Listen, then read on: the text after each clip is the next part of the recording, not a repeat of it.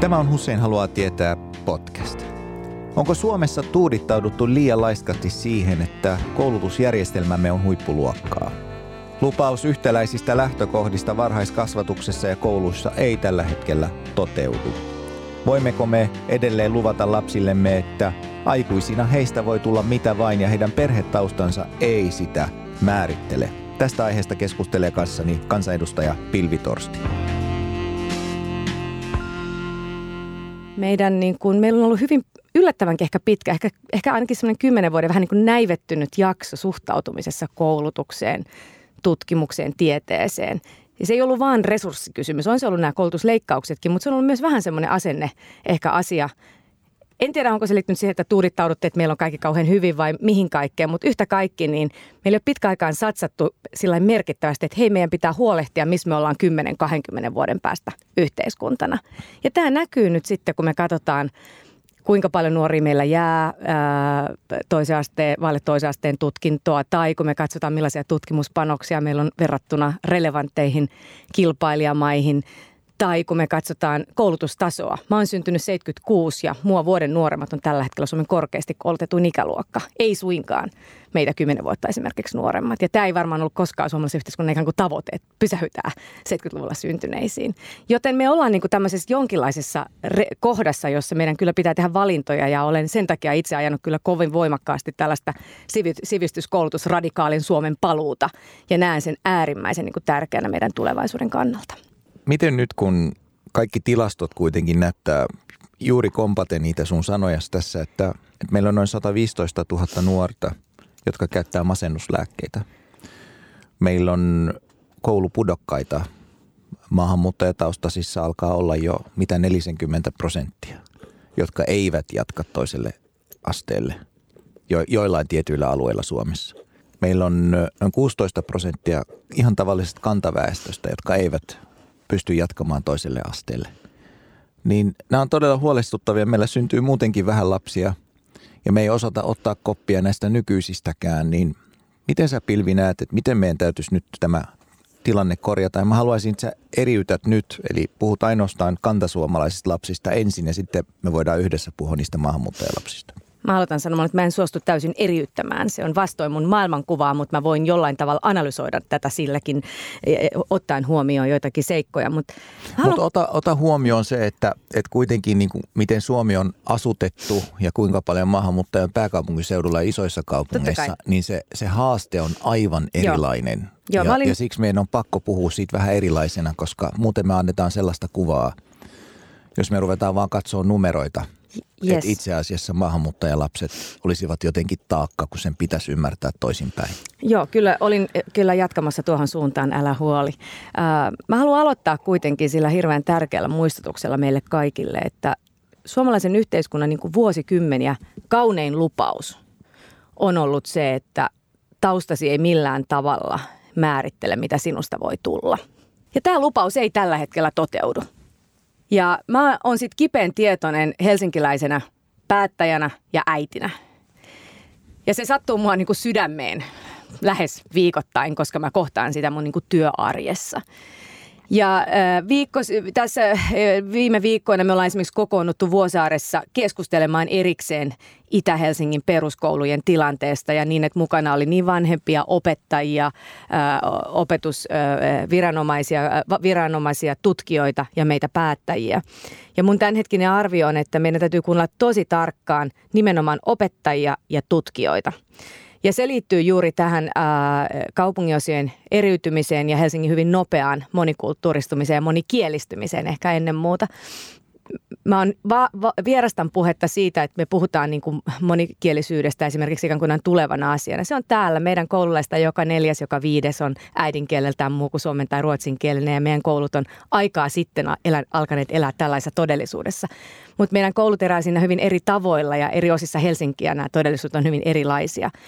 Mä oon itse, me ollaan SDPn koulutuspoliittisessa ohjelmatyössä osaamispolku 2030, niin tullaan esittämään, jos hallitusohjelmassa ollaan esimerkiksi peruskoulun tasa-arvo-ohjelmaa koko Suomeen. Juuri sen vuoksi, että me voitaisiin analysoida niin kuin kaupunkien asioita ominakin asioinaan, erilaisia itäisiä syrjäseutuja, missä on taas toisenlaista pudokkuutta omina asioinaan. Mutta kaikkialla tavoitteena ollen, että se kaunein lupaus täyttyisi. Ja mä uskon, että se edellyttää erilaisia keinoja, että me ei, enää, me ei voida enää ehkä ajatellakaan niin, että meidän kaikki koulut olivat, olisivat samanlaisia, mutta niiden pitää olla niin yhtä laadukkaita. Ja ne ovat tällä hetkellä tässä laadussa, ne, vielä, ne pärjää, mutta tämän maailman muutoksessa, niin kuinka kauan näin on, niin siitä mun mielestä meidän on syytä kantaa huolta. Ja meidän ehkä ihan nykykeinot, joita meillä on ollut ihan hyvin Helsingissäkin, me rahoitetaan sellaisia kouluja, missä on erilaisia tuen tarpeita, jotka on yleensä seurausta kuitenkin vanhempien elämäntilanne, siis työttömyys, sairaus, köyhyys, nämä vaikuttaa aika suoraan yleensä siihen, että millaisia pulmia lapsilla saattaa olla koulussa. Mutta yleensä ne on semmoisia pulmia, jotka voidaan ratkoa. Ja jos ne ratkotaan oikea-aikaisesti, niin se kaunein lupaus täyttyy. Ja nyt me ei aina ratkota niitä oikea-aikaisesti ja sen takia meidän pitää sitä analyysiä tehdä just tutkijoiden ja opettajien kanssa, että miten me oltaisiin tässä vielä parempia. Ää, tai parempia, ehkä tällä hetkellä ei vielä parempia. Eli tämä niin kuin varhaiskasvatus, peruskoulun tasa-arvon toteutuminen, niin siellä on itse asiassa aika nopeitakin keinoja, jotka meidän täytyy ottaa käyttöön. Siis minusta istuneen hallituksen tasa-arvon, lasten tasa-arvon kannalta niin kuin järkyttävin päätös oli subjektiivisen varhaiskasvatusoikeuden rajaaminen, jossa siis tapahtui ihan oikeasti monissa kaupungeissa se, että sellaiset lapset, joiden ehkä kotonakin on vähemmän pulmia, niin ovat sitten vain 20 tuntia eri ryhmässä kuin toiset lapset, jotka ovat kokopäiväisessä varhaiskasvatuksessa.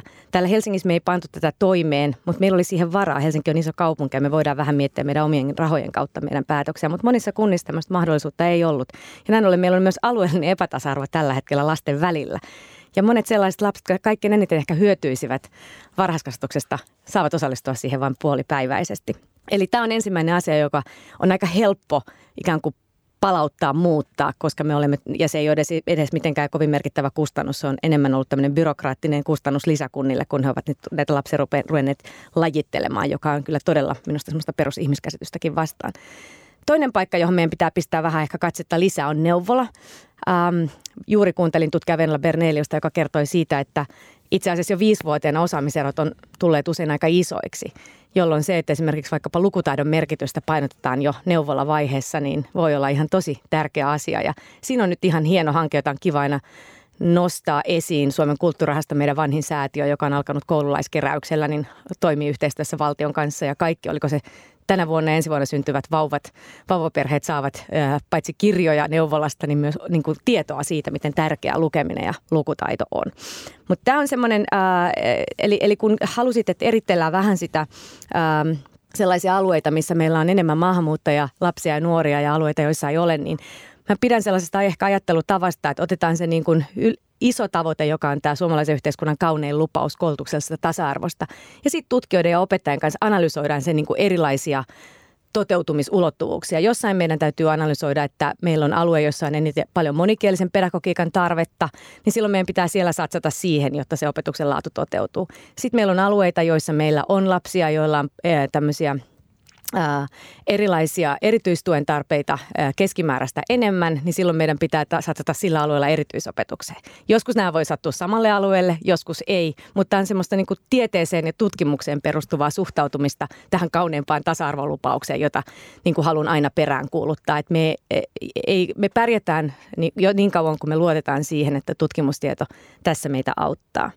No sitten on se toinen kohta, joka on tämä toinen aste – ammatillinen koulutus, lukio, peruskoulun jälkeinen elämä, jolloin meillä on, meillä on tota, niin kuin, joka ratkaisee sitten sen nuoren usein kuitenkin elämän kulun. Ja tota, siinä äh, musta yksi semmoinen analyysi, jota ehkä suomalaiset ei ole ihan täysin hahmottaneet, on se, että jos 80-luvun lopulla pääsi peruskoulusta, niin maailmassa oli noin tai Suomessa oli noin miljoona sellaista työpaikkaa, jossa saattoi olla töissä perus- tai kansakoulun pohjaisesti. Miljoona. Tänä päivänä sellaisia työpaikkoja on parisataa tuhatta ja ne ovat lähinnä sellaisille henkilöille, jotka ovat olleet työmarkkinoilla jo vuosikymmeniä. Eli meillä on tapahtunut, kun me puhutaan työmurroksesta tulevaisuudessa, mutta meillä on itse asiassa tapahtunut jo yksi työmurros, joka me tiedetään varmasti. Eli perusasteen, perusasteen varassa ei enää pääse töihin, kun peruskoulusta pääsee. Piste. Mutta meidän koulutusjärjestelmä ei ole reagoinut tähän millään tavalla. Eli edelleen me kuitenkin sanomme nuorille, että voit yhdeksännen luokan jälkeen valita itsesi ulos. Ja silloin kyllä valitset yleensä itsesi ihan ulos yhteiskunnasta, työelämästä ja sellaisesta niin kuin kansalaisuudesta itsesi niin kuin oma elämäsi oma elämäsi tavallaan herruudestakin, voisiko näin sanoa. Ja tähän liittyy keskustelu, että nyt on käyty ihan kiitettävän paljon vaalinkin yhteydessä oppivelvollisuuden laajentamisesta, josta ehkä itse mieluummin puhun 12-vuotisena peruskoulutuksena, toisena asteena, tämän, niin kuin ikään kuin, että se on tämän päivän peruskoulu. Ja ajattelen, että on niin kuin vastuutonta yhteiskunnalta antaa tällä hetkellä signaali, että voit peruskoulun jälkeen lopettaa, kun me tiedetään, että sin jälkeen pelkällä peruskoululla mihinkään töihin ei voi päästä. Ja se meidän pudokkuushan tapahtuu kaikkein eniten toisen asteen keskeyttämisinä. Ja tässäkin on semmoinen vissi juttu, että viimeksi kun, nyt on pakko tehdä pieni demarimainostus, viimeksi kun demarit oli hallituksessa, niin me säädettiin silloin koulutustakuu, joka tarkoitti sitä, että jokaiselle yhdeksännen luokan jälkeen taataan joku opiskelupaikka tai työ, toi, tuota, työ, työpaja tai oppisopimuspaikka. Ja se toimi. Me tehtiin siis toimi, joka koski koko ikäluokkaa, eli nyt meillä suurin osa sitten tosiaan aloittaa. Mutta me ei, me, meidän seuraava askel silloin jo oli, ehdotus oli tehdä oppivelvollisuudesta myöskin tota, niin, niin, äh, pakollinen siellä toisella asteella, mutta sitä hallituskumppanit eivät silloin halunneet viedä eteenpäin. Ja me on nyt kuusi vuotta tätä jauhettu ja mä tuun jauhamaan niin kauan, kunnes tämä toteutuu. Tämä keskustelu on aivan samanlainen kuin Suomessa käytiin 60-luvulla peruskoulusta.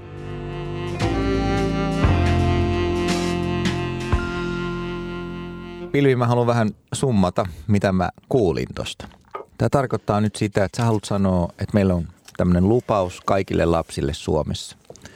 Että me pidetään teistä huolta riippumatta teidän taustasta. Ainakin mulle luvattiin toi ja 90-luvulla pienenä pakolaispoikana ja omasta mielestäni se toteutuu. Mä sain ne kaikki mahdollisuudet, niin kuin mä olin itse ahkera ja vanhemmat pakotti kouluun, niin tekemään läksyt, niin homma hoituu. Olen tässä.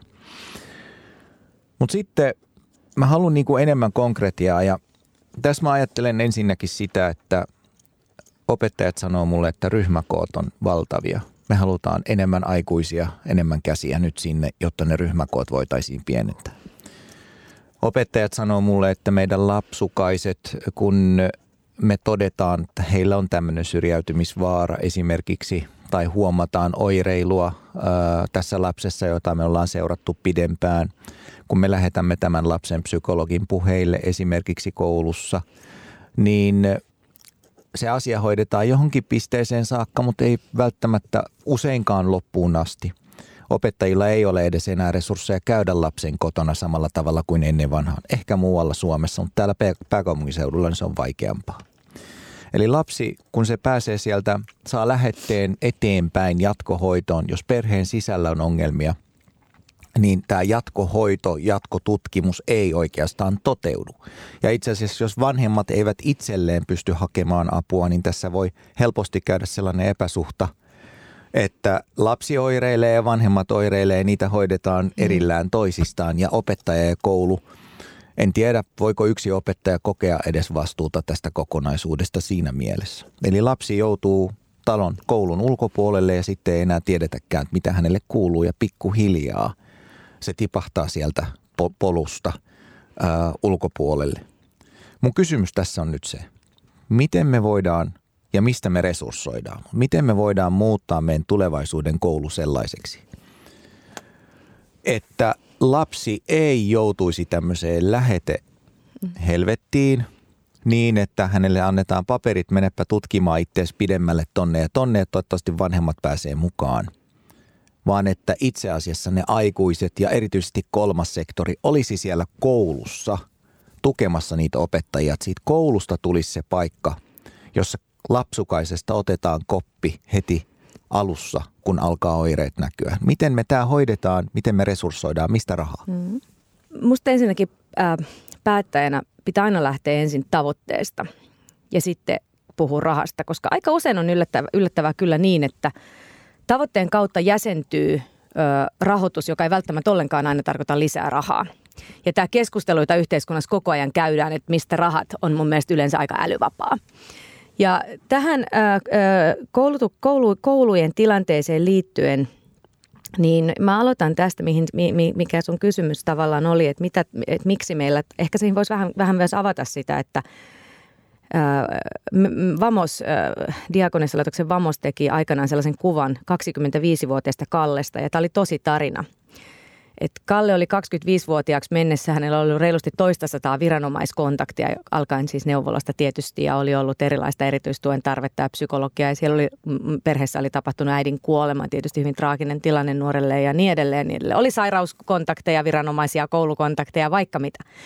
Kaiken tämän jälkeen Kalle oli 25-vuotiaana asunnoton, hampaaton, työtön, äh, koulutukseton ja niin edelleen ja niin edelleen. Eli siinähän se on ihan selvää, että siinä meidän hyvinvointivaltio epäonnistuu, että se ei ole saanut ikään kuin autettua Kallea, vaikka yrityksiä on ollut näin helkutin monta.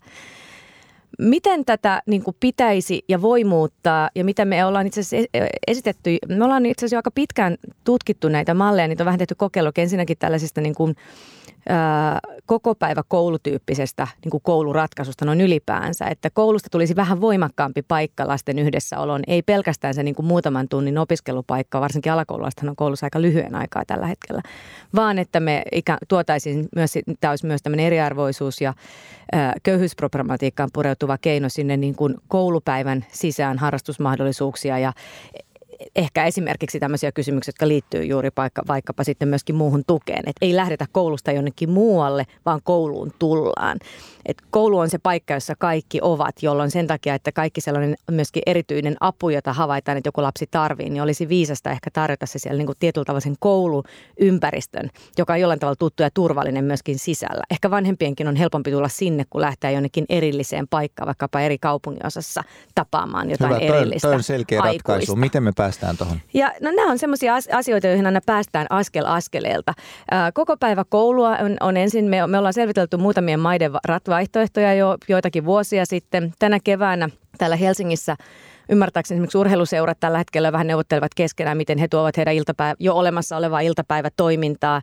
Ää, ja, ja, tämä on esimerkiksi jossain määrin täytyy sanoa, niin kuin, mä en halua tehdä tästä liian jotenkin poliittisesti jakava, mutta kyllä tämä on sillä tavalla poliittinen kysymys, kun mä kuuntelin valiokuntakeskustelua tästä vaikka urheiluseuroja ja tästä koko päiväkouluajatuksesta, niin on selvää, että meillä on ryhmiä, jotka ajattelevat, että on pidettävä selkeämmin erillään ikään kuin harrastaminen ja koulu. Ja meidän demarien ajattelussa ja, ja emme ole tässä kyllä yksin, on myös muiden puolueiden, joitakin muita puolueita, jotka on samantyyppistä pohdintaa tehty. Ajattelu tasa, liittyy tähän niin kuin tasa-arvon lisäämiseen sitä kautta, että me toisimme voimakkaammin tätä niin kuin harrastustoimintaa kouluihin.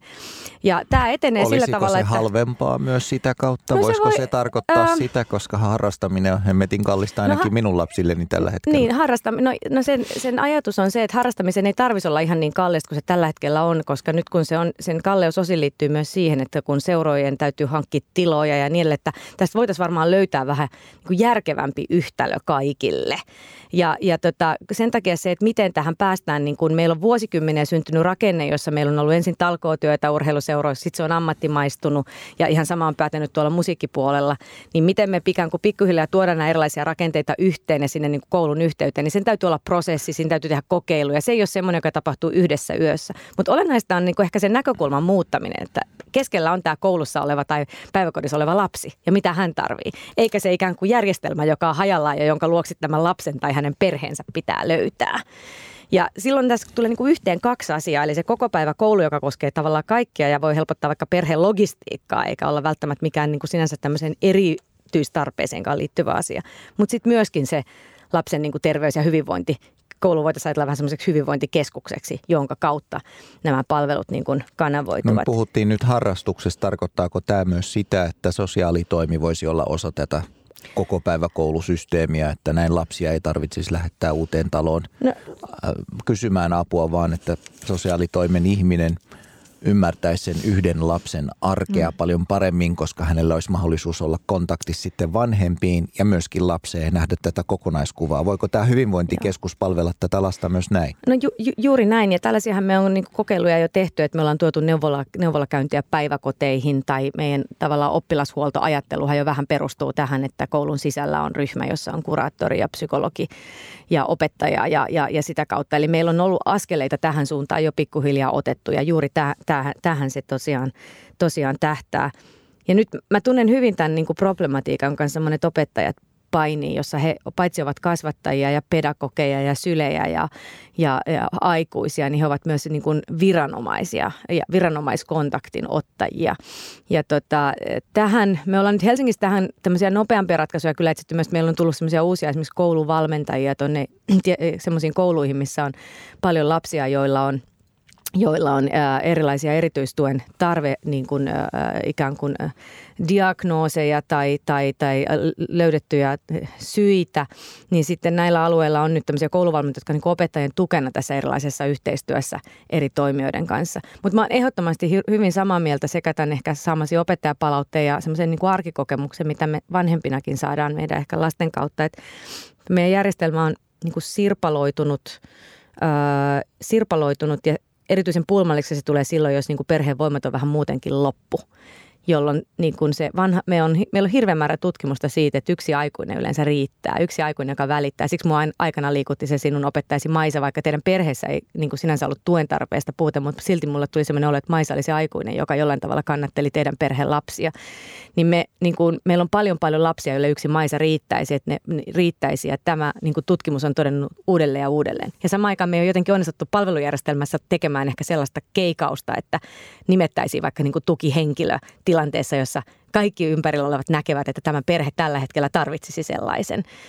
Ja tämä on, tämä, tässä niin tulee yhteen usein monta asiaa, tulee paitsi koulut, niin vaikka kö, myös köyhyys. Et, ja, ja sen takia äh, SDPn niin lapsiperheköyhyyttä pohtinut työryhmä on esittänyt myös, että me lisättäisiin ihan vanhaa kunnon kotipalvelua hieman meidän niin kuin palveluvalikkoon, jolloin näitä aikuisia olisi mahdollista olla siellä ihmisten arjessa.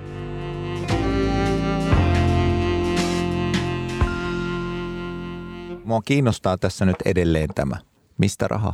Koska, koska jos mä haluan pienentää ryhmäkokoja ja mä haluan satsata neuvolaan, varhaiskasvatukseen ja mä haluan pidentää oppivelvollisuutta, niin se maksaa varmaan miljardeja.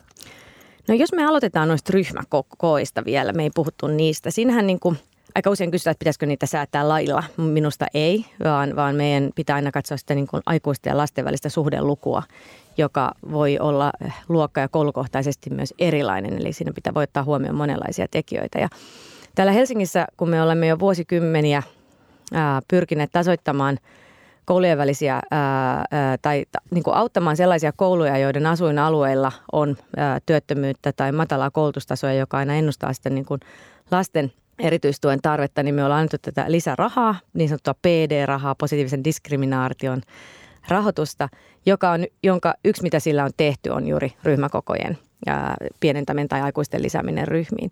Ja mulla, mulla on muutama koulu, jos mä käyn säännöllisesti pari kertaa vuodessa aika luottamuksellista keskustelua opettajakunnan johdon kanssa, niin palaute ehkä, jota sieltä saan on, että äh, he saavat, ovat saaneet näitä niin ryhmiä ihan järkevänkin kokoisiksi. Tosin sitten tulee kyllä sen kysymys, tilat, nämä meidän kasvavat kaupungit eivät millään mennä pystyä löytämään aina lisää tilaa, vaikka olisi rahaa niin aikuisia ja ryhmiä. Ja että tota, et, et välttämättä se, se, tämä ryhmäkoko, niin se ehkä koskee just enemmän tällä hetkellä sellaisia kouluja, joissa ei ole mitään niin sanotusti erityispulmia ollut, niin siellä ehkä ne ryhmät on vähän niin kuin vahingossakin kasvaneet turhan suuriksi. Ja osin siksi, että meillä on tosi paljon lapsia kaupungeissa tällä hetkellä. Me ei ole ihan ennustettu oikein sitä, että kuinka paljon lapsia jää asumaan keskustaisille alueille ja meidän koulutilat johtavat siihen, että meidän, meillä on vähän liian isoja ryhmiä.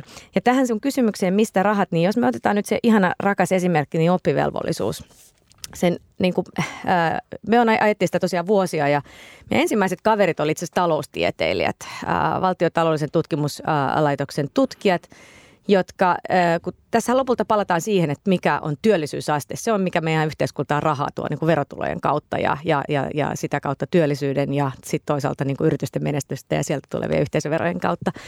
Ja tällä hetkellä peruskoulusta päässeiden työllisyysaste on 42 prosenttia ja koko väestössä me ollaan kymmeniä prosenttiyksikköjä korkeammalla tasolla. Ja pelkästään toisen asteen suorittaminen lisää sitä työllisyysastetta semmoisen 25 prosenttiyksikköä. Yksi prosenttiyksikkö työllisyysasteessa on vähän arvioista riippuen 700 miljoonasta miljardiin.